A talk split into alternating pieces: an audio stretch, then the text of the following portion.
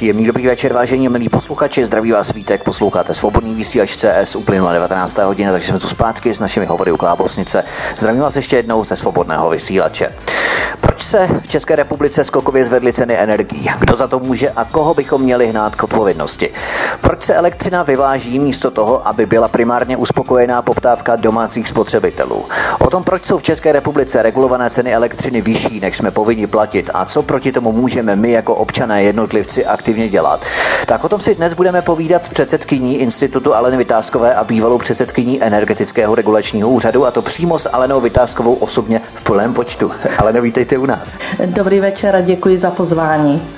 Eh, my jsme se domluvili, že budeme na svobodném vysílači zhruba jednou za měsíc informovat o tom, jaké akce nebo o akcích, eh, které Institut Aleny Vytázkové pořádá nebo jaké aktivity v současnosti vyvíjí. Aktuálně se finalizuje příprava právního dokumentu správní žaloby na přijatelné nebo za přijatelné ceny energií. Než se ale dostaneme přímo k tomuto dokumentu, paní Vytázková, odpověste nám na tu nejzákladnější otázku, protože skokový nárůst ceny energií není jen tak. Je to výsledkem promyšlených tahů vrcholového managementu Česu. Známe už jména osob, aspoň některých osob, které jsou za skokový nárůst ceny elektřiny od roku 2019 přímo odpovědné, ať už proto, že se na tom podíleli aktivními rozhodnutími, nebo o tom minimálně věděli předem a byli sticha. Víte, aby to zase neskončilo tím mlhavým oni tam někde v tom Česu, oni za to můžou. Víme už aspoň několik men, kdo konkrétně za to může. Já bych to rozdělila na dvě části, protože se bavíme o regulované ceně, to je záležitost regulátora, k tomu se dostaneme za chvíli, proč ty žaloby, a pak je to cena neregulovaná, to znamená ta, kterou si občané nakupují sami od svého dodavatele. Ten skokový nárůst, já nemohu říct, že za to může Čes. Patříme do Evropské unie, plníme pravidla a požadavky, které Evropská unie stanovuje v oblasti energetiky a tam patří také burza, kde cena silovky nehorázně vzrostla. A to má vliv pak na tu komoditu, na tu část elektřiny, kterou si nakupuje každý občan od svého obchodníka.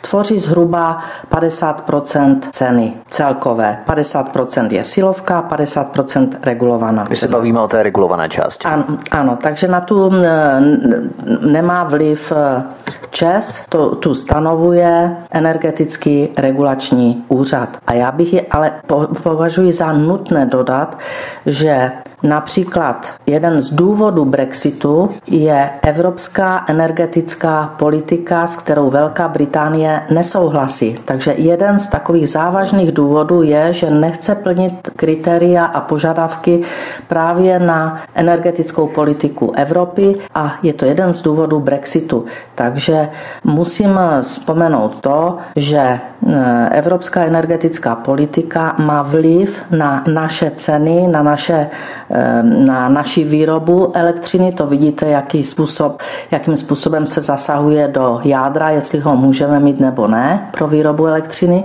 Takže tam já vidím kámen úrazu. A přece jenom k tomu skokovému nárůstu došlo v České republice, v jiných evropských zemích k tomu nedošlo. Takže to vám, no jo, vy jste na mě hodně takový přísný. Já vám k tomu dodám další. Ano. Ano, i já, já se budu orientovat například na Polsko nebo Maďarsko, eh, kde v Polsku vláda dokonce přijala zákon, vláda polská přijala zákon, aby ochránila své občany před skokovým růstem cen energií a ty to zastavila, takže tam nemůžou ceny růst. E, něco obdobného udělali i Maďaři a chrání své občany. V České republice, bohužel je mi to strašně líto, vláda udělala to, že rozbila regulační energetický úřad a ani ten pořádně nefunguje, ale k tomu se dostaneme za chvíli.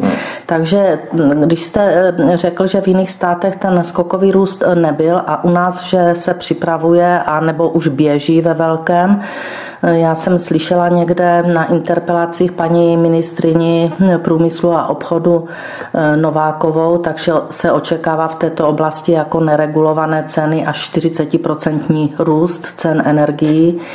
A já to považuji skutečně za eh, nástup energetické chudoby pro občany České republiky.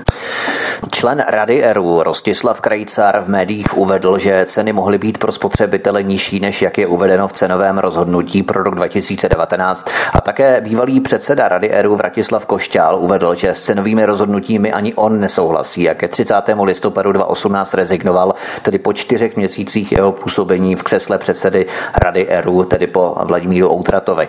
Eh, zkuste nám vysvětlit, paní Aleno, podstatu, proč mohly být ceny energií nižší. Co přesně způsobilo ten eh, skokový nárůst ceny energií v tomto roce? Eh, má třeba nějaký personální chaos v řízení ERU i nějaké želízko v ohni, kdy rezignoval na primární snahu, řekli bychom, v usilování o co nejnižší ceny energií pro nás spotřebitele, jak jsme se tu bavili právě o té části 50% té regulované ceny? Ehm, já bych to hodnotila trošku jinak. Řízení úřadu má dneska pět členů rady. Jestli dva členové rady, tak to říkáte a skutečně jsem to v médiích zaznamenala. Bylo to řečeno jak v médiích v televizi, tak, tak v psaných médiích. Oba dva členové rady vlastně napadly cenové rozhodnutí, že mohlo být zpracováno tak, že ty ceny pro konečného spotřebitele mohly být nižší v oblasti energetiky. Já to hodnotím, že zhruba asi 80 miliard korun eh, je hm, poplatek od spotřebitelů pro distributory v oblasti elektřiny.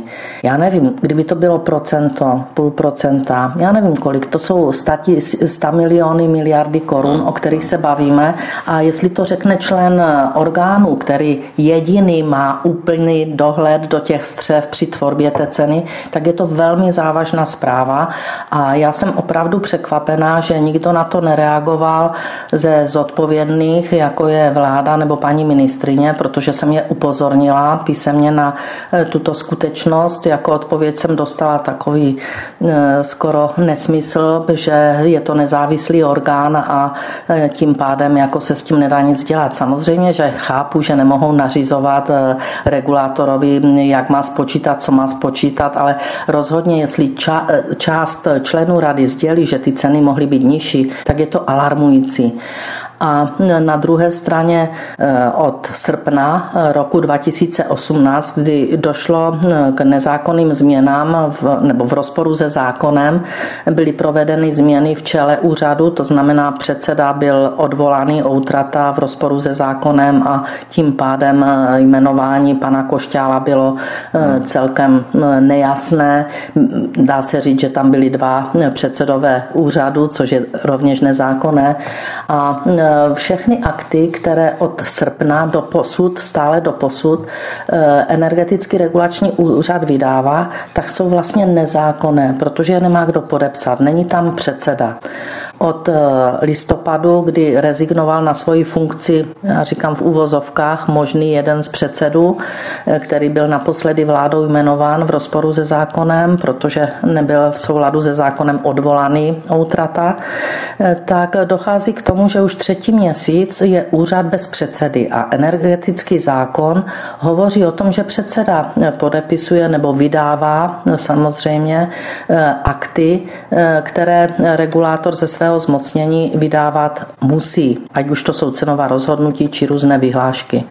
A když to není podepsáno dle zákona, tak je to nicotný akt a všechny akty jsou de facto z hlediska mého nicotné a mohou být rozporovány kterýmkoliv účastníkem energetického trhu.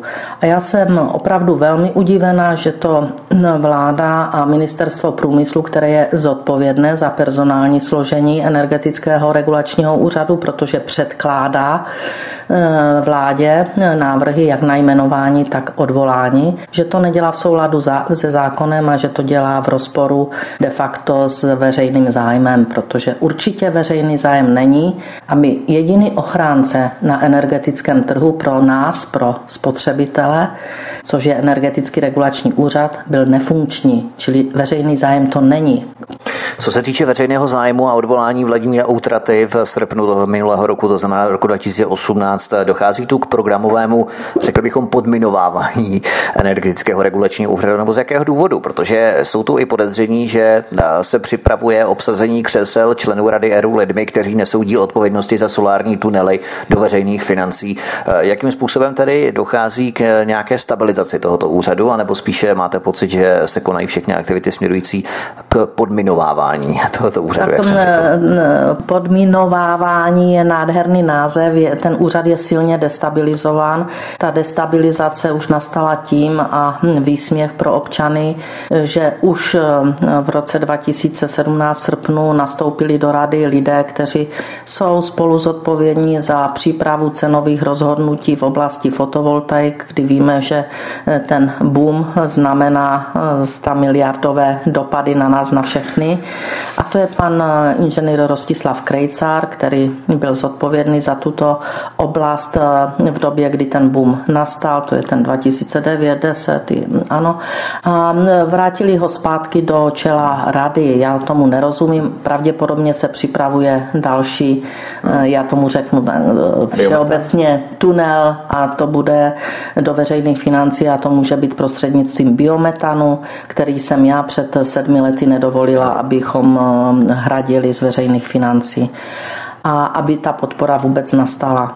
Takže to, že on už tam byl nastoupen, tak uvidíme, kdo tam teď nastoupí po výběrovém řízení jako pátý, protože jsou jenom čtyři členové e, rady. A já samozřejmě nechápu, jak se může na jedné straně vláda vyjadřovat, že chce nastavit nějaké pravidla pro e, čerpání podpory pro obnovitelné zdroje, že skutečně je ta podpora velmi rozsáhlá a že je štědrá, že je štědrá na úkor spotřebitelů a dává tam lidi, kteří se na tom spolu podíleli a nastavovali ty pravidla tak, že my a dalších deset let minimálně budeme tyto zvýšené hmm. požadavky platit. Abychom se ještě při písničku bavili skutečně co nejkonkrétněji, jaká byla tedy cena energii, elektřiny v roce 2018 za jednu kWh, dejme tomu, a kolik budeme platit od roku 2019. Samozřejmě to závisí na mm, právě tom dodavateli, zda je to E.ON nebo PRE nebo kdokoliv jiný, no. ale eh, kdybychom to měli takto kvantifikovat, pokud to je možné vůbec. Já si myslím, že to možné není, protože eh, celková cena těch 50%, kdy, kterou si nasmlouvává ten zákazník sám jako si silovou elektřinu, eh, tak skutečně může zaznamenat až nárůst možná těch 40%, jak paní ministrině eh, upozorňovala, že ten růst bude skutečně velký. Eh, co se týká regulované ceny, tak pokud se nám podaří to, co připravujeme, protože připravujeme několik kroků k tomu, aby ta cena byla znovu prošetřena, aby bylo předběžné opatření a byla stanovena původní cena, to znamená roku 2018, čili chceme předběžným opatřením zastavit to nové cenové rozhodnutí a já věřím, že i vláda začne uvažovat nad kroky, které udělali naši sousedé z Vyšegrádské čtyřky pro ochranu e, svých e, občanů a že nějaké kroky začne v této oblasti také dělat, protože opravdu není možný tak prudký nárůst. I postupný nárůst je katastrofa. A vyplývá to všechno z evropské energetické politiky, ať už to jsou emisní povolenky, ať už to je růst cen na burze a různé a různé další eh, opatření, které Evropská unie vydává a pak to má dopad na cenu energií. Samozřejmě, že zastavení výroby elektřiny v jaderných elektrárnách v Německu eh, u nás vlastně věčné manévrování, jestli budeme dostavovat nebo ne, tak musíme se na to podívat, že všechny ostatní zdroje pak mohou být v násobcích drahší při výrobě elektřiny, nebo ta elektřina z nich může být v násobcích drahší, než máme v této chvíli výrobu z temelína. No vidíte to, tak seniori dostali 900 korun, zhruba 918 korun v průměru vyšší důchody, ale nemůžou se tak radovat, protože část toho je kompenzována právě zvýšenými cenami energii, to znamená nula od nuly pojde a v podstatě to zvýšení díky tomu není ne, zase ne, tak až to, velké. To, to, no, tak to vůbec není velké, to je legrace. My se musíme dívat ještě úplně na něco jiného. To, my se pořád bavíme jenom na elektřinu, kterou spotřebováváme, že nám pruce bude růst tato cena. Ale tento efekt bude dominový efekt do každého rohlíku, úplně ano, do všeho. Inflace bude růst takovým způsobem, že se nám skutečně může velmi snížit životní úroveň a skutečně se může dostat velká část občanů do chudoby. No, protože všechno stojí na energii, všechno se ano, musí každý, dovážet. Každý, každý, každý rohlík musí někdo upéct a bude platit ano. dráž. Všude fixní náklady na elektřinu porostou u každého výrobce, u, u holiče, všude. Každý bude, takže musí zdražit. On to, on to neutáhne sám, že, eh, že mu narostou mm, fixní náklady takto vysoce v oblasti elektřiny a on to nepromítne do ceny. Čili se to promítne do cen úplně všeho. Bude růst cen v každé oblasti.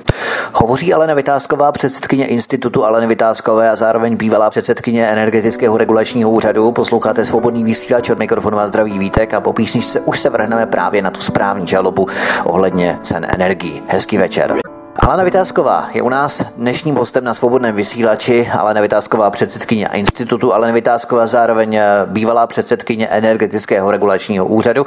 A my budeme pokračovat, jak jsem slíbil před písničkou, tak pojďme k té samotné správní žalobě, na které se nadřela celá skupina, celá řada právníků. Eh, co tato správní žaloba, kterou jste podali, nebo kterou podáte vlastně ještě, obsahuje, pokud bychom měli v kostce vysvětlit její skutečně podstatu, ke které se potom mohou dále lidé připojit? Tak jak jsme avizovali, eh, že připravujeme takovouto žalobu eh, v závěru loňského roku, tak eh, ten další krok k této přípravě byl, aby vůbec občané o to měli zájem.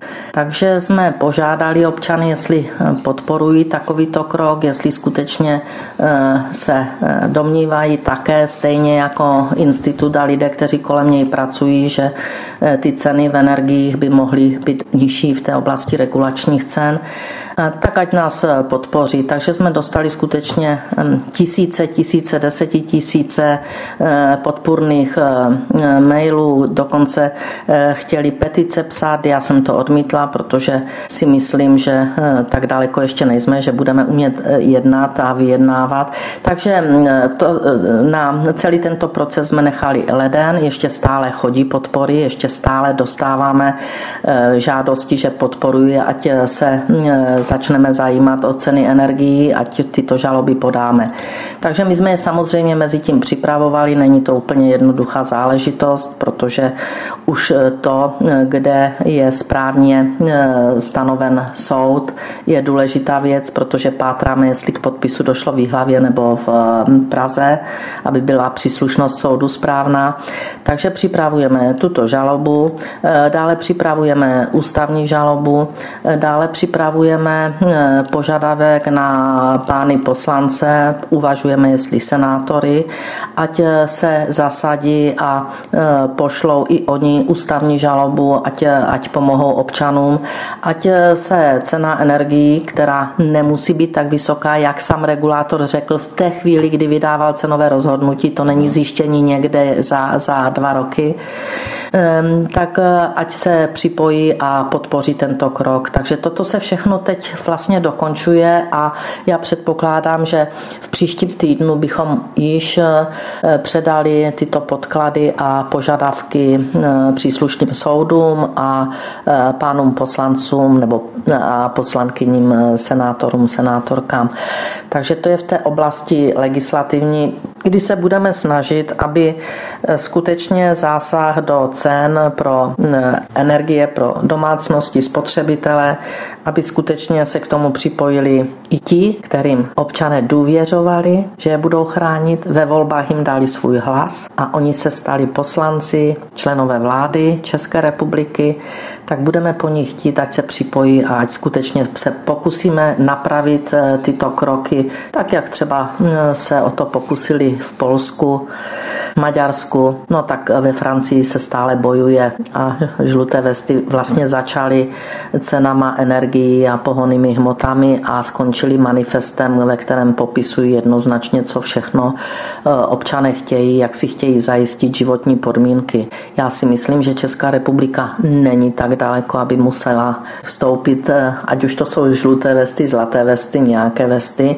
a tímto způsobem požadovat. Já si myslím, že dialog, eh, který budeme s, vol, s, vole, s volenými strukturami, to znamená poslanci, senátoři, členové vlády, který, budeme, který chceme navodit a že ta jednání povedou k úspěchu, že nás budou brát vážně, protože já se domnívám, že občané již dnes mají velmi složitou situaci při svém, ve svých nákladech na život, že to není jednoduché rodiny s dětma, že skutečně, když ta žena nebo matka je na mateřské a pracuje jenom ten otec, takže mají skutečně hluboko do kapsy všichni.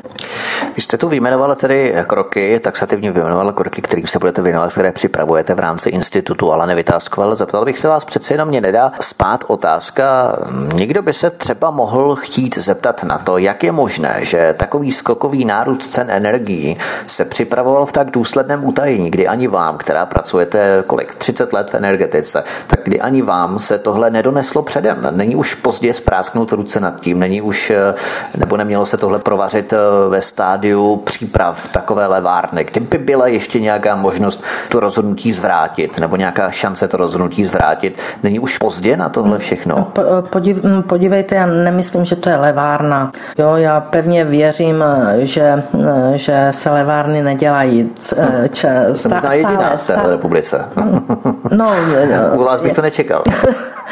já, já, já jsem to brala na regulačním úřadě, že stále, stále si myslím, že ještě po těch šesti letech, co jsem tam eh, nechala své stopy, takže ještě tam zůstali lidé, kteří přece jenom eh, by úplně do velkých leváren nešli, ale přesto ty ceny povolili tak vysoko a sám eh, člen rady je vyhodnotil, že jsou vysoké zbytečně, takže se je nutné tím zabývat. Co se týká té neregulované ceny, tak to opravdu bude masakr, protože cena na burze roste, musí růst. Vidíme, že máme disproporci na energetickém trhu v tom, že některé zdroje jsou podporovány z veřejných financí, tím myslím obnovitelné zdroje, dostávají miliardové dotace a naopak další zdroje, ať už to jsou zdroje z jaderných elektráren, z uhelných, z Eh, plynáren z, z plynu výroba, tak tam ta dotace tak masivní není. Takže ty nůžky se rozevřely a teď se ty nůžky budou pomalu zavírat a eh, ta cena na burze prostě roste. To, jestli jsme měli být na burze, neměli, když máme výrobu elektřiny o 30% vyšší, než sami spotřebováváme, vyvážíme ji asi levněji, než máme pak eh, no. doma cenu energii, včetně těch dotovaných, dotovaných cen, tak to je otázka právě na eh, naši účast v Evropské unii, kdy já jsem přesvědčena, že musíme být členy Evropské unie, ale ne za každou cenu. A jestli Velká Británie vyhodnotila, že nebude eh, nebo nechce respektovat evropskou energetickou politiku, opravdu to byl jeden z důvodů, těch hlavních, tak věděla, co dělá, protože tam přece jenom ta historie Velké Británie je podstatně delší než Československa nebo České republiky, takže určitě vědí, co dělají a mají to načteno, kam se řídí Evropa právě svou energetickou politikou. A já jsem pevně přesvědčena, že pokud nezačneme brzdit a nezačneme se chovat, tím myslím vedení našeho státu, že na prvním místě je Česko a jeho občané, tak si myslím, že se můžeme ze zlou potácet. Správní žaloba je tedy podaná, nebo není, bude tedy podaná, není, pardon, bude není. podaná. Je, je z 90, já bych řekla ze 100% hotová, teď tam hmm. doděláváme nějaké přílohy a e, věci, které souvisely s vlastně s celou tou přípravou, takže Aha. bude v příštím týdnu podaná. Tak v příštím týdnu. A nejen ona, bude toho víc. To jste nám vlastně řekla, co všechno budete dělat a teď záleží opravdu skutečně na každém z nás, jak se k tomu postavíme. Už není čas na žvanění, je čas činů, kdo nesouhlasíme se skokovým nárůstem ceny energií a nehodláme přihlížet jako idioti, jak nás eh, polostátní kolos Čes vydírá a kňučet, že to nemá cenu, že ti velcí si to stejně udělají tak, jak chtějí, anebo si neotevřeme pitlík čipsů s pivem a nebudeme na tu vytázkovou koukat jak na fotbalové utkání. Však ona, ta vytázková, to za nás sama přece nějak vyřídí, vyřeší. Tak eh, na to jsme zvyklí u nás v České republice. Vždycky se někdo za někoho postaví, budeme mu fandit, ale jenom doma, ale sami nic proto neuděláme svým vlastním přičiněním. Tak eh, pokud konečně zvedneme zadek a nejsme líní alespoň kliknout na potřebné materiály na internetu, jak se může občan jednotlivec připojit k této správní žalobě na stanovení transparentních a přijatelných cen energií? My jsme měli jak na Facebooku, tak na webových stránkách jsme měli odkaz, kde jsme popisovali, co chceme udělat. Eh, bylo to na institut zavináč, institut pomlčka av.eu a tam mm, bylo úplně jednoduché, že podporuji mm, žalobu nebo podporuji, eh, podporuji transparentní a přijatelné ceny energii a tak to nám chodili maily, opravdu tisíce mailů nám takto chodilo a nebo občané na různých besedách chtěli podpisové akce, já jsem tyto podpisové akce, já nejsem zastánce, hmm.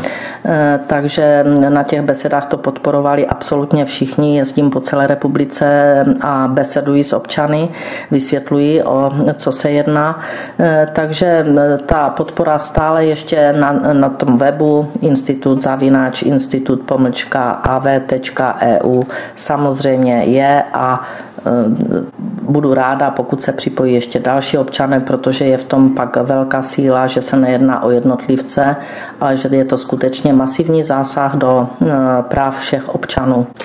Já si trošku rýpnu, vy nesouhlasíte s energetickou politikou Evropské unie, proč jste si nedal jako doménu prvního řádu CZ, ale máte EU? Je to levnější doména. to, že nesouhlasím s evropskou energetickou politikou, neznamená, že nemám ráda Evropany a Evropu. Jo? Hmm. A to, co mě připravovali ajťáci a dali tam EU, protože eh, předpokládám, že můj institut bude mít eh, zásah nejen v České republice, ale i v zahraničí a především v zemích Evropské unie, protože i zde se porušují eh, lidská práva, tak ten, to EU tam nevidím jako hmm. nějaký Zádrháme práce v institutu. Eh, jaké máte potom ohlasy u veřejnosti? Očekávala jste větší reakce nebo myslíte, že máte ještě nějaké rezervy v zásobě, že jste nevyčerpala všechny možnosti prostředky k tomu, jak propagovat vaší popularitu v podstatě v rámci této žaloby? Mm, já jsem eh, v žádném případě nechtěla mm, propagovat svoji popularitu, protože to jsem nikdy nedělala. Té žaloby, myslím, ne vaší jako osoby. Popularitu žaloby. Mm, víte, já to beru tak, já jsem opravdu ráda, že se tisíce občanů připojili a jsem opravdu potěšená, že ten zájem jako o tuto oblast byl. Nicméně, berte v úvahu, že lidé jsou otráveni, unaveni, že jim vadí eh, životní úroveň mnohým, kterou mají. Máme tu 900 tisíc lidí, kteří mají exekuce. Z toho já beru, že samozřejmě někdo si to zaviní plném rozsahu sám, chová se nezodpovědně ale je tu velká část lidí, kteří do toho spadli ani nevěděli jak a byl jim zničený život. Takže ti lidé mají úplně jiné starosti. Oni, ani, oni to pak vidí až na účtě, že nejsou schopni tu energii platit, že si nemohou dovolit, já nevím, všechny spotřebiče, které dříve používali.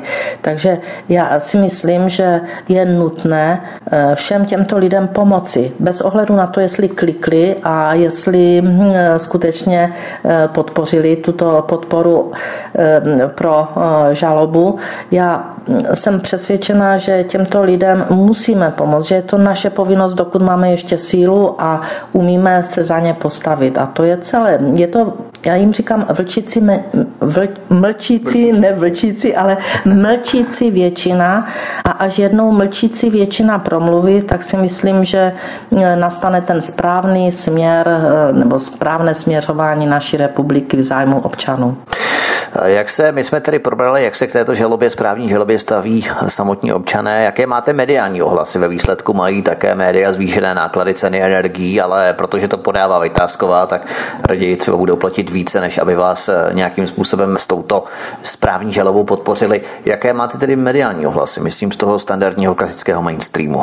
Tak z klasického mainstreamu téměř žádné, protože eh, to je pro ně nezajímavé, eh, takže si asi všichni občané všimli, že skutečně se to neobjevuje nikde, že takovou to, že, takový, že, že takovéto kroky institut dělá v zájmu občanů České republiky.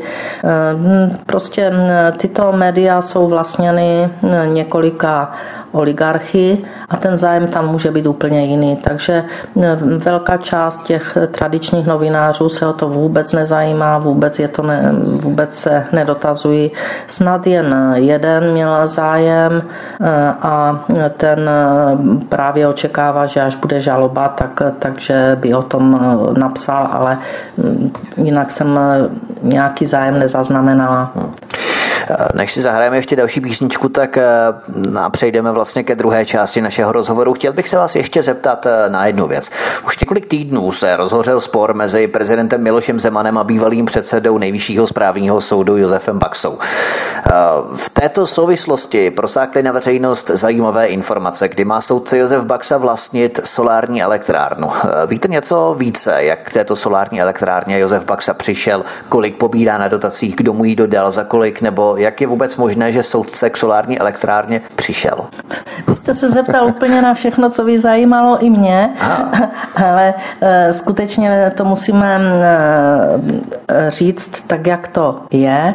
Pan eh, soudce Baxa vlastní solární elektrárnu, Víme kde aspoň? No, já jsem, já, jsem, já jsem na tom nepátrala, já jsem k tomu přišla pouze ve chvíli, kdy jsme dělali nějaké eh, plošné kontroly a v těch plošných kontrolách eh, spadlo několik zajímavých jmén a mm, eh, byly to plošné kontroly, kde bylo podezření, že se může vyrábět víc elektřiny, než na kterou má tato elektrárna hmm. licenci. A mm, když mě naši lidé na úřadě přišli říct, že tam je i pan soudce Baxa, tak mě to skutečně velmi udivilo, ale nicméně i jeho elektrárna šla mezi těma dalšíma ke kontrole na státní energetickou inspekci a ty kontroly pak prováděla eh, tato eh, energetická, státní energetická inspekce. Já k tomu mohu dodat jen jedno. Já jsem pracovala v energetice více než 45 let. Já solární elektrárnu ani na stře, ani nikde, ani na střeše svého rodinného domu nemám. Já ji nikde nemám. Víte proč? Protože mě to moje morálka nedala, aby mě soused platil a připlácel na elektřinu a já vlastně vydělávala na jeho poplaci. Mě to prostě nedalo. Takže já ji nemám. A o to víc mě udivuje, protože pan soudce Baxa není sám, že to je.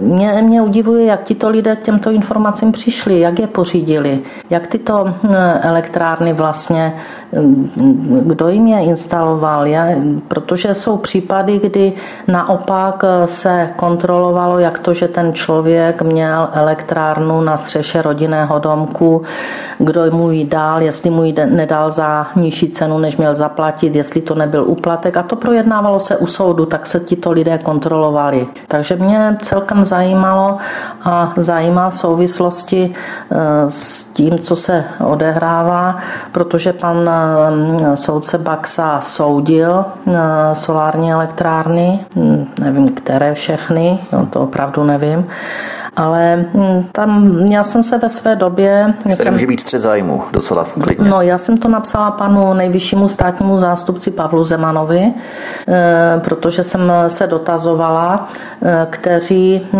státní zástupci a soudci mají fotovoltaické elektrárny, jestli je o tom vedena nějaká informace u nich a pak tyto věci ne, nešetří a, a nesoudí, protože by mohly být ve střetu zájmu. No, tak jsem byla ujištěna, že takový registr se nevede, že oni nevědí, kdo má tyto zdroje energetické a pobírá dotace To je jedno, jestli 14 milionů měsíčně, nebo 100 tisíc, nebo 5 tisíc, hmm. jo, pobírá veřejné finance. To Pavel Zeman zasahoval ve váš neprospěch v rámci vašeho soudního řízení eh, v hlavě, tuším, tak eh, asi není příliš dílný.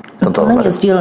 Tady to nesouviselo s mým dovoláním. Já jsem se ptala normálně kolem 106, podle, 106, myslím, jasně. že podle 106, jo. jako institut. Já nikdy nepíšu jinak než buď vytázková nebo institut. Já se všude podepíšu. Já nejsem z těch, který, který by se skrýval za někoho, anebo který by se za své za, za dotazy. Takže já jsem se ptala úplně na jinou věc. Eh, protože eh, myslím si, že mám dostatek informací, kdo ty elektrárny má a kdo ne, anebo kdo měl podíl, nebo kdo je prodal pak Česu z no, politiku. Jo?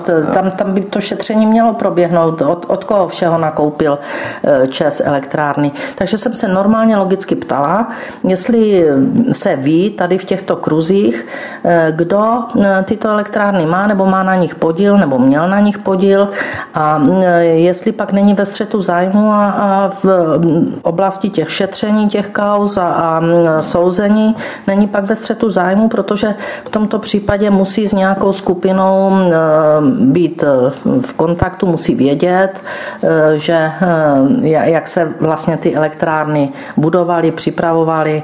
Ono to nebylo vůbec tak veřejně známé, to myslím v oblasti té energetiky ano, protože tam ti lidé kolem toho dělali, ale že by to znali soudci a, a státní zástupci zástupci a policisté, tak to asi ne. To znamená, že my nevíme, kdo ze státních zástupců nebo soudců vlastní solární elektrárny nebo má podíl na výnosech z těchto dotovaných cen. Eh, podali jste třeba, kromě Pavla Zemana, tak podali jste třeba i nějakou žádost o tento typ informací na dotčené státní instituce. Může vůbec někdo dopátrat se takovýchto výsledků? Je to možné? Tak hm, podívejte, já jsem to udělala tak, abych si byla jistá, že hm, nejvyšší státní zástupce tyto informace nemá, protože by měl pak povinnost eh, konat, že? Eh, a on mě v tom ujistil, že, že to prostě není známo, hmm. takže teď už to je na každém, na jeho morálce, na tom, jak se postaví k těmto věcem. No a pak uvidíme, co všechno ještě se zveřejní a, a doloží. No, já totiž vím, že Institut Eleny Vytázkové zakládá registr státních zástupců a soudců, kteří vlastní, spoluvlastní nebo jinak přijímají finanční prostředky ze solárních elektráren pořízených v období podivného solárního boomu. Eh, máte už eh, nějaké položky jmen v databázi nebo případně jaká jména evidujete? Já, já bych to nechtěla komentovat. Ne? Ne, v této chvíli to nebudu komentovat, ale občané se ozývají, nejen občané, protože samozřejmě eh, informace nějaké jsou, ale já bych My nejsme to teď, tak velký stát, aby se to... Teď, teď bych to opravdu nechtěla komentovat, protože se nejedná jenom o tuto mm, oblast soudců a státních zástupců, eventuálně policistů, bývalých třeba, ano. ale jedná se i o politiky, politiky, kteří hm, buď to jsou ještě stále činí v politice, anebo kolem ní krouží, aby se mohli zase no. nějak vrátit. A byli to třeba zrovna ti, kteří připravovali nebo se spolu podíleli na legislativě, která umožnila tak štědré dotační programy. Takže je to opravdu oblast, která je eh, nejasná a já jsem přesvědčená, že občané České republiky musí znát, jak to bylo s touto oblastí. Musí se dovědět, kdo vše byl zapojen do tohoto biznisu. Nemůže to skončit jenom na stíhání Vytázkové, že na to ukázala prstem. Stíhání, které dneska už eh, mohu nazvat, že je politicko-lobistické. Poslední věc eh, v tomto okruhu. Solární elektrárna Josefa Baxy nemohla být kontrolovaná ERU, protože na to neměl kompetenci, ale spadala pod kompetence kontroly státní energetickou inspekcí. Eh, zkuste nám vysvětlit, co to znamená. Je tam nějaká, řekněme, menší možnost nahlížení do dokumentací elektráren, nebo co to znamená ty kompetence? Eh, podívejte, státní energetická inspekce z titulu svého působení nebo ze svých zákonů zákonných zmocnění eh, měla dříve jak možnost kontrolovat eh, plyn, elektřinu, teplo, tak podporované obnovitelné zdroje.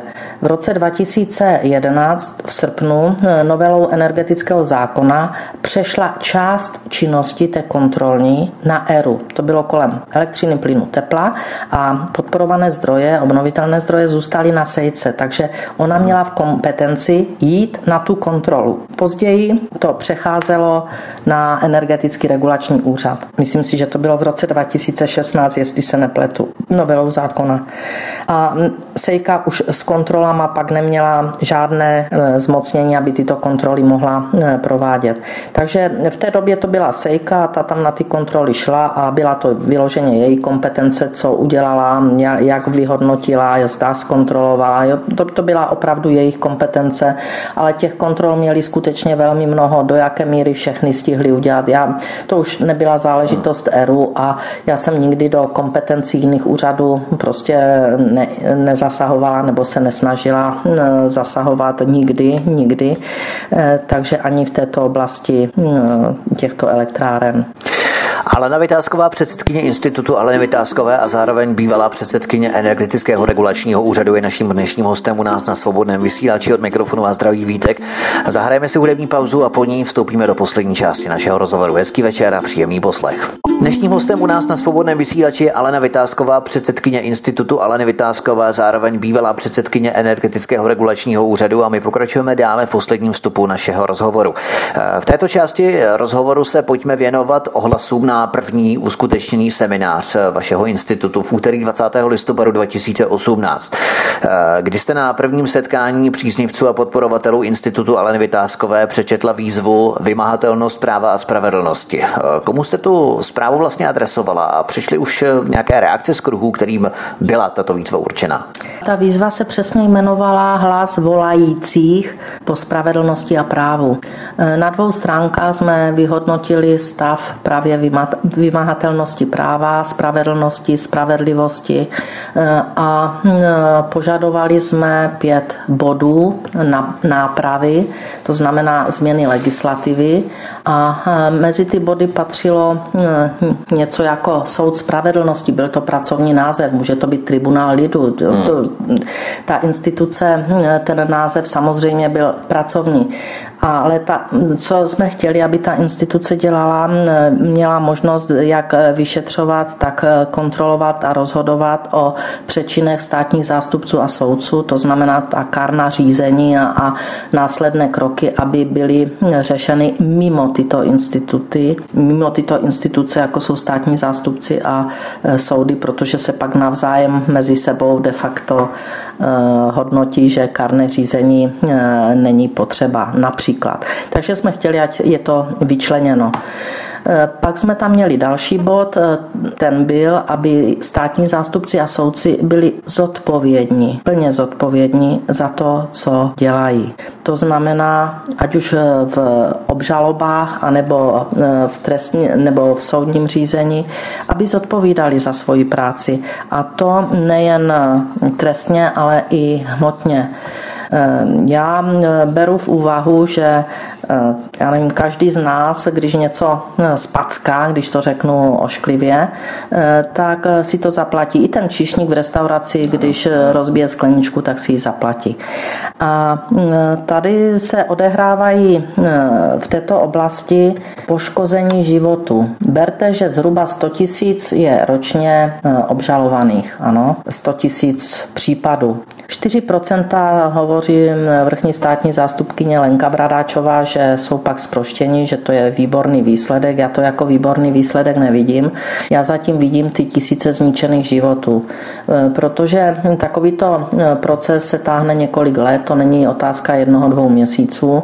E, to je za prvé. Za druhé, není to jenom ten jeden člověk, je to kolem něj 10, 20, 50 lidí. Podle toho, jak je velká rodina, jak je, kolik je přátel, ti všichni jsou postiženi.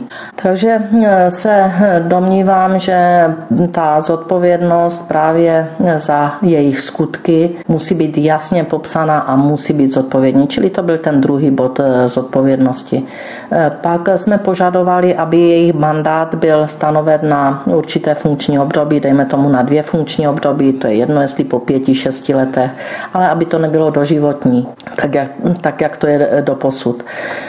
to další, nebo dalším bodem bylo, aby byla povinnost státu očkodnit ty, které justice poškodila. Dneska to není. Dneska, když zmeškáte jeden den, nedostanete nic. A já považuji za opravdu až zprosté ze strany státu, že jsou takto nastavená pravidla, protože jestli ten člověk nic neudělal a jste dehonestován sedm let, jo, odsouzen, zproštěn, prokáže se vaše nevina, a pak běháte po soudech a chcete očkodnění a oni si s váma hrají jako kočka z myši. Ti lidé odpracovali pro tento stát, zaplatili na daních, ten stát jim zničil život a oni ho pak neočkodní. Takže chceme, aby byla povinnost státu očkodnit a dostatečně očkodnit, ačkoliv zničený život se penězi nahradit opravdu nedá. No a tou posledním, tím posledním bodem v té výzvě právě bylo, že požadujeme eh, jednoznačné eh, vzdělávání jak soudců, tak státních zástupců v průběhu výkonu jejich funkce něco jako u lékařů, že mají atestace, že musí eh, projít skutečně neškolením, že, že mají čárku, že byli na školení. A víte z jakého důvodu? My se přesvědčujeme i v institutu, kdy máme skutečně hodně informací o trestních nebo i netrestních stíháních eh, občanů, tak se přesvědčujeme, že státní zástupci a mnohdy i soudci dostatečně neznají zákony, podle kterých chtějí soudit soudit, eh, neznají eh, provázanost těch zákonů, tak se domníváme, že to je další ze zásadních eh, požadavků, které institut v té výzvě hlas volajících po spravedlnosti a právu zpracoval. Takže těch jednoduchých pět bodů jsme tam dali, že to, to bychom požadovali. Nicméně jsme zvolili nejdřív následné kroky. Tuto výzvu jsme zveřejnili, aby ti, kteří si to chtějí přečíst, si to mohli mohli přečíst eh, a zaujmout stanovisko. Eh, pak jsme udělali další krok, požádala jsem eh, vládu, konkrétně pana premiéra Babiše, kdy mu byla tato výzva občanů zaslaná. A očekávali jsme jeho stanovisko. Pan premiér Babiš nám odpověděl, vysvětlil, proč se nic změnit nebude, protože je přesvědčen, že není nutno nic změnit. Mě ta jeho odpověď skutečně velmi překvapila a velmi zklamala, protože jestli pan premiér ještě před nedávnem řekl, že e, se tu dá objednat trestní stíhání, že je to možné v České republice, tak e, pak se divím, že nechce v této oblasti udělat žádné kroky, aby mohla být náprava a toto se nemohlo stát. A když se to stane, tak aby skutečně byly kroky k tomu, aby ti aktéři byli eh, opravdu hodně potrestáni za takový zničený život. Takže mě překvapilo, že nechce ze zákony nic dělat. Nicméně my jsme volili první krok, protože změna zákonu je vlastně eh, vláda, která předkládá parlamentu. Eh, já jsem to pro jistotu ještě poslala panu ministru Kněžinkovi, aby i on zapřemýšlel, jestli skutečně ne, není vhodné urychleně, ale podotýkám urychleně, ne, že zahájíme a za pět roku bude. Jo, urychleně udělat eh, kroky v této oblasti, protože ta situace je opravdu tristní. A v této chvíli připravujeme požadavek na eh, parlament, čili na poslance, protože může být poslanecká iniciativa, eh, která bude alarmovat a bude chtít a navrhnou poslanci změnu zákona a budou s náma, protože se toho zúčastňují i spolky té výzvy, nejenom občané, i spolky, které se zabývají právě situací v justici a v orgánech činných v trestním řízení, takže velmi rádi budeme k tomu eh, přizvání, pokud by nás přizval někdo. A eh, takže se to teď připravuje předat poslancům, aby tu iniciativu zvedli oni. oni. A já bych teď jenom chtěla posluchače vyzvat, zkuste pozorovat vůbec ten průběh.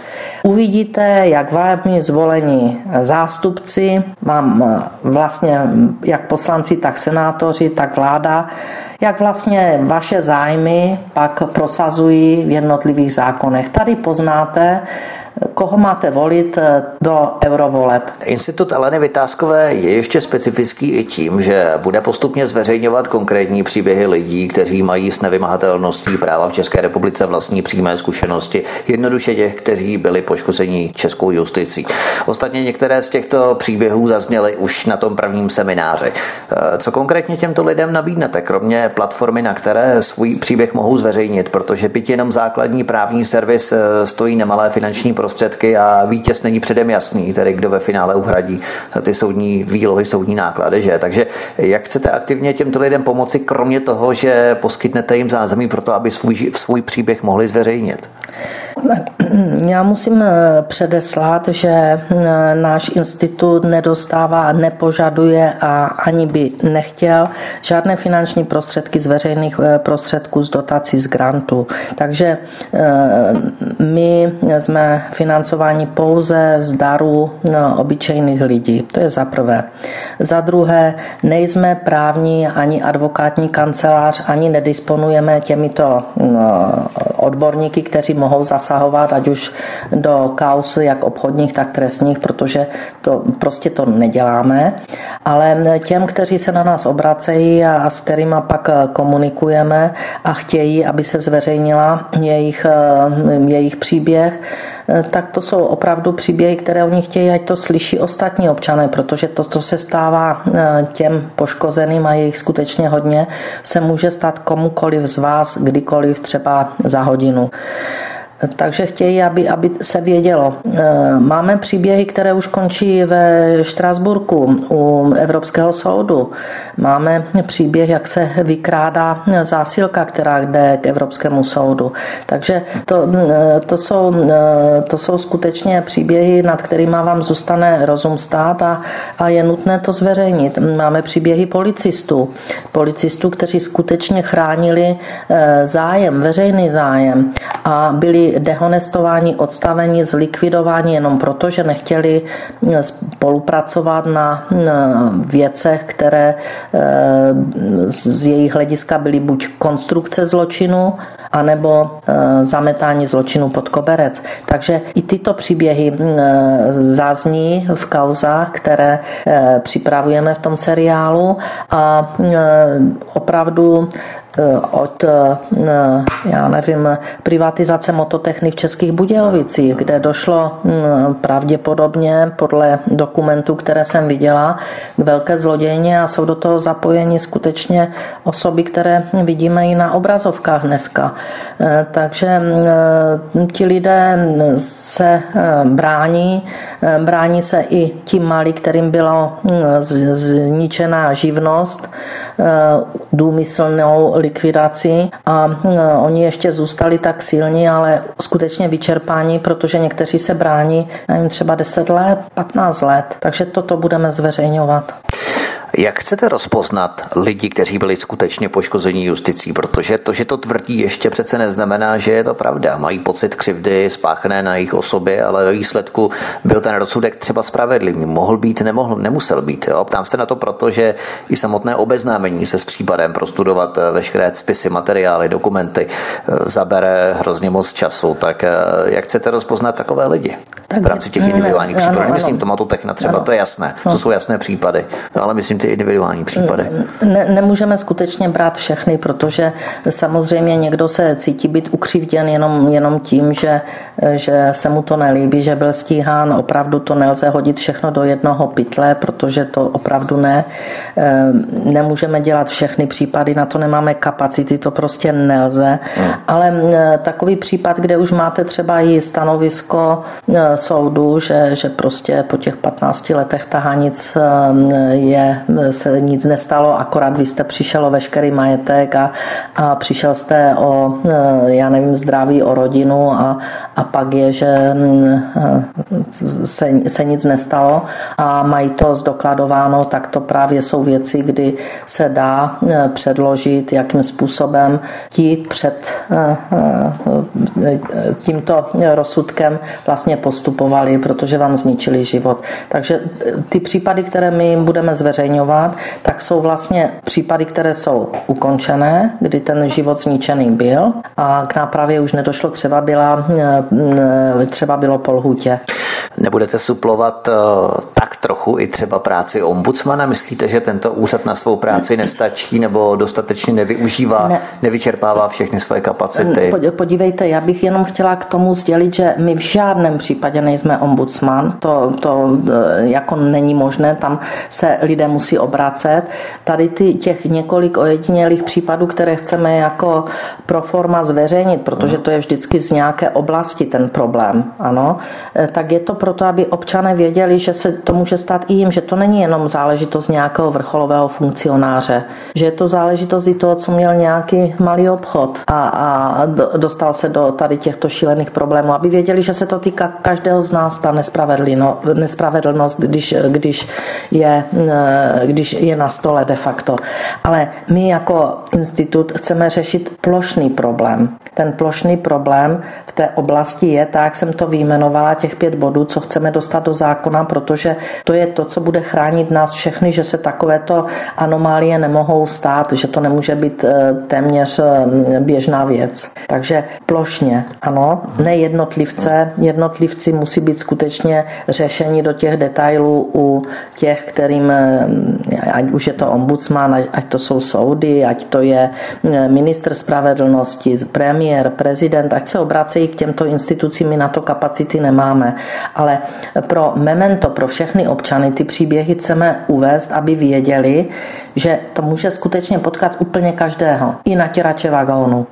Blížíme se k závěru našeho rozhovoru. My jsme tedy uvedli, nebo vy jste uvedla, paní Aleno, kroky, které chystáte v rámci Institutu Aleny Vytázkové, co všechno budete dělat v rámci správní žaloby i dalších kroků výzvy poslancům v rámci i těch pěti bodů, které jste nastínila, které budete chtít po poslancích, aby je zapracovali do legislativy.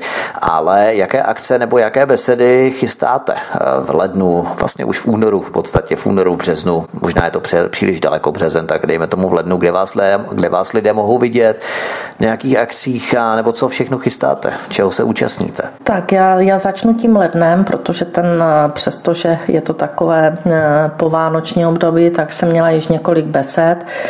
Měli jsme pracovní schůzku s jedno, z, ze spolky, které se zabývají právě eh, spravedlností a, a de facto vymahatelností spravedlnosti, ať už je to Šalamoun a další. Takže jsme měli pracovní eh, schůzku a připravujeme se na velký seminář, který by měl být 28. března v Brně. Eh, tam ty témata právě k těmto záležitostem připravujeme a společný seminář se bude realizovat. Ještě neznáme místo, to zajišťujeme, ale už máme termín a tam bychom měli prezentovat a diskutovat s odbornou veřejností, laickou veřejnost přizveme také, ale chceme především odborníky, aby se vyjádřili k této problematice. Jinak eh, přijímám pozvání na besedy, které eh, organizuje eh, někdo jiný a pozývá mě, takže teď to budu mít v únoru hodně nabito, to mám i několik besed denně po celé republice. Velmi se na ně těším a ta diskuze s občany, protože je pod názvem buď náš hm, nerovný boj s mafií, to je taková zajímavé téma, to zajímá skutečně všechny. Je tam pak další témata, máme ceny energií a jejich vývoj, máme vymahatelnost práva a spravedlnosti, takže každý si vybírá téma, které chce, podle toho ty diskuze probíhají. A samozřejmě se věnuji své literární činnosti, takže se snažím dokončit další knihu ve stínu gilotýny. Opravdu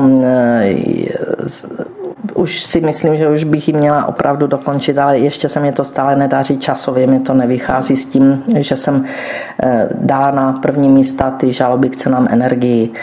Ehm, budu mít diskuze nebo eh, besedy jak v Českých Budějovicích, tak následně v Havířově, v Brně, v Uherském hradišti, v Luhačovicích, takže se připravuje celá šňůra eh, těchto besed A já se na ně strašně těším, protože se setkávám s, opravdu s báječnými lidmi, mě to strašně nabíjí, mám z toho velkou radost. Samozřejmě, že ne každý musí souhlasit s mým názorem, to, o, tom, o tom ty diskuze jsou, ale ta podpora občanů je tak obrovská, že mám z toho nesmírno, nesmírnou radost a proto můžu dělat to, co dělám a, a baví mě to. Hovoří energií nabitá Alena Vytázková a já ještě v rámci poslední otázky se vás zeptám takové trošku bonusové. Eh, samozřejmě mnoho lidí eh, spolupracuje dobrovolně s Institutem Aleny Vytázková. Ať se jedná o Zbínka Prouska, se kterým eh, pořádáme také pořady u nás na svobodném vysílači, který loví šmejdy, je to detektiv v rámci jeho agentury a tak podobně, ale jsou tu samozřejmě i další lidé, Nela Lisková a tak dále. Chtěl bych se zeptat, pořádají i oni nějaké besedy nebo koordinujete nějakým způsobem pracovní schůzky, na základě kterých potom plánujete třeba i nějaké besedy na témata mimo ta vámi nastíněná témata ohledně energií a tak dále? Já, já bych to rozdělila. Eh, spolupracovníci, kteří, já nevím, jsou kolem institutu a spolupracují eh, na eh, vlastně těch zájemech ochrana lidských práv a svobod, tak je jich skutečně velmi hodně. To, jak jste jmenoval Nelu, jak jste jmenoval pana Prouska horu, prostě celá škála spolupracovníků, tak oni mají své, vlastně to, to své, které si řeší, protože Pan Prousek eh, řešil šmejdy eh, několik let předtím, než vznikl institut. Eh, ta spolupráce spočívá v tom, že skutečně je to porušování lidských práv a svobod. Jestli jsou zákony nastaveny pro tuneláře a šmejdy, a ne k ochraně občanů, tak, tak je něco špatného. Takže ta spolupráce s ním je v této oblasti a, a já si nesmírně vážím pana Prouska s tím, co vlastně vykonal v této oblasti a dále vykonává. Takže ta vzájemná podpora, scházíme se, projednáváme různé věci a já jsem velice ráda, že pan Prouzek je prostě tak silně zaangažovan do této problematiky. Také přemlouvám pana Prouska, aby kandidoval do eurovoleb a věřím, že se mě ho podaří přemluvit, protože to by byl pak europoslanec, který skutečně bude hájit zájem zájmy eh, obyčejných eh, lidí, tak aby v každé zemi, nejenom v České republice, se těm obyčejným lidem žilo eh, normálně a dosáhli na životní standard. Co se týká Nelly Liskové, tak ta řeší zahraniční věci, to jste si všimli, takže ona vyloženě se věnuje zahraničním, zahraniční legislativě, která pak může a bude mít vliv na občany občany České republiky a v tom se specializuje a věnuje se plně v této oblasti, v této chvíli stále. Uh-huh ti, ti další spolupracovníci, tak ti třeba eh, mě připravují, nebo tam, kde mě pozývají na besedy, tak vlastně se snaží o nějakou synchronizaci těch besed, ať se mohu zúčastnit tam, kde mě pozvou, ať to, to můžeme nastavit tak, ať to časově zvládnu. Takže i takový jsou a přispívají. Hovoří Alena Vytázková, předsedkyně institutu Alena Vytázková, bývalá předsedkyně energetického regulačního úřadu. Ale my vám přejeme hodně úspěchů ve vaší činnosti, ve vašem úsilí, ve vašem přesvědčování všech lidí, kromě vás, aby kandidovali do eurovoleb. Nevím, proč přesvědčujete všichni okolo vás, ale vy sama nechcete kandidovat do eurovoleb. tak, tak podívejte, já nepřesvědčuju všechny. Já si bedlivě vybírám, koho podpořím, nebo institut podpoří, tak, aby nesklamal občany, hmm. aby tam nešel jenom pro plat a a pak zapomněl, že tu eh, má eh, nějaké eh, sousedy, nějaké občany, kteří očekávají, že Evropská unie bude řízena tak, aby ten dopad na jednotlivé občany jednotlivých zemí byl ku prospěchu a ne k jejich devastaci. Takže já jsem mnohým, můžu říct mnohým, odmítla jít na kandidátku do eurovoleb i v některých případech jako lídr hmm. z jednoho prostého důvodu. Chcete si já udržet se, apolitičnost já se, a politickost? Já, já se domnívám, že je mě opravdu potřeba a hodně potřeba, abych naplno pracovala v České republice to, co dělám. Že mě tady lidé potřebují právě, abych se snažila upozorňovat na nedostatky v legislativě, které mají na ně dopad, abych prostě za ně se vyjadřovala k věcem, které jsou nejen v oblasti energetiky, ale i dalších kroků, které, kde jsou občané poškozováni. Takže já jsem přesvědčena, že tu větší práci udělám v Česku, proto nechci kandidovat do eurovoleb. Takže není to důvod, že bych řekla, že do eurovoleb ne, protože Evropskou unii neuznávám a jsem proti, abychom tam byli. To není pravda to my tam musíme teď se postarat, aby se tam dostali lidé, kteří skutečně budou hájit eh, naše zájmy, které budou hájit eh, národní zájmy. Já nechci, abychom skončili, že budeme jedna velká země, že budeme mít úplně všechno stejné jako Evropská unie a že národní zájmy prostě vůbec nebudou. Já nechci, aby takováto Evropská unie byla. Jestli má být taková, tak skutečně pojďme pryč od tama. Já jsem vlastenec. Mám ráda Česko, mám ráda české lidi, mám ráda e, náš národ a já chci, abychom si uchovali národní e, cítění, abychom si uchovali národní zvyky, abychom si uchovali, že jsme Česká republika. My jsme nedávno slavili 100 let. Všichni na to byli hrdí, všichni byli vlastenci. A když řeknete dneska vlastenec, tak začne někdo přemýšlet, jestli nejste xenofobní, jestli nejste fašista, jestli nejste, nevím, jak všechny ty nadávky se pak eh, na tyto lidi sypou a dokonce tak hodně, že, že vás, eh, já nevím, nenechají třeba hrát ani, ani v rádiu. Eh, takže mm, já jsem zásadně proti těmto krokům, protože Víte, ono tu nálepkování kdysi bylo. Já nemám ráda nálepkování, že ten je takový, ten je takový, ten je národní. Já to nemám ráda z toho důvodu, že začalo to nálepkováním a skončilo to nášivkama. A ty nášivky byly šesticípé hvězdy. Já nechci, aby se vrátila doba, že budeme poukazovat na některé, že ti jsou špatní a že jsou národní nebo že jsou vlastenci. To přece není možné. Takže já jsem vlastenec, já jsem pro národní e, státy, aby v Evropské unii státy si zachovali národní cítění, abychom spolupracovali s evropskými zeměmi na nějaké jiné platformě, než je dneska, protože dnes ta platforma je postavená tak, že je to nasměrováno, aby ty národní zájmy byly prostě smeteny. A proto chci, ať je do Evropského parlamentu jdou lidé, kteří budou bránit tady tuto e, platformu, platformu národních států v celé Evropě, protože vidíte, že se celá Evropa probouzí nějakým e, svým zájmům národním. A proto chci, aby tam byli vysláni lidé, kteří nás budou takto chránit, kteří nebudou proti české zemi. A to je nutné, aby si voliči skutečně uvědomili a nemávli rukou nad tím, že je Evropský parlament nezajímá a že k volbám nepůjdou. Pak tam nalezou ti, kteří, kteří nám budou mít lidi jenom schody a my se s tím budeme těžko potácet. To jsou konečná slova Aleny Vytázkové, konečná slova dnes, nikoli konečná slova úplně, protože my budeme rádi, když ji přivítáme u nás na svobodném vysílači znovu. Paní Aleno, mějte se krásně, ještě jednou hodně úspěchů, ať potkáte jenom ty správné, dobré lidi, nejenom ti, kteří s vámi budou souhlasit, ty, kteří s vámi souhlasit nebudou, ale jakékoliv lidi. A ať se vám daří i nejenom tedy se správní žalobou, ke které se bude moct připojit každý z nás, jednotlivec, ale budeme rádi, když si tu popovídáme na svobodném vysílači i příště. Mějte se hezky. Já velmi děkuji za pozvání a přeji posluchačům svobodného vysílače hezký večer.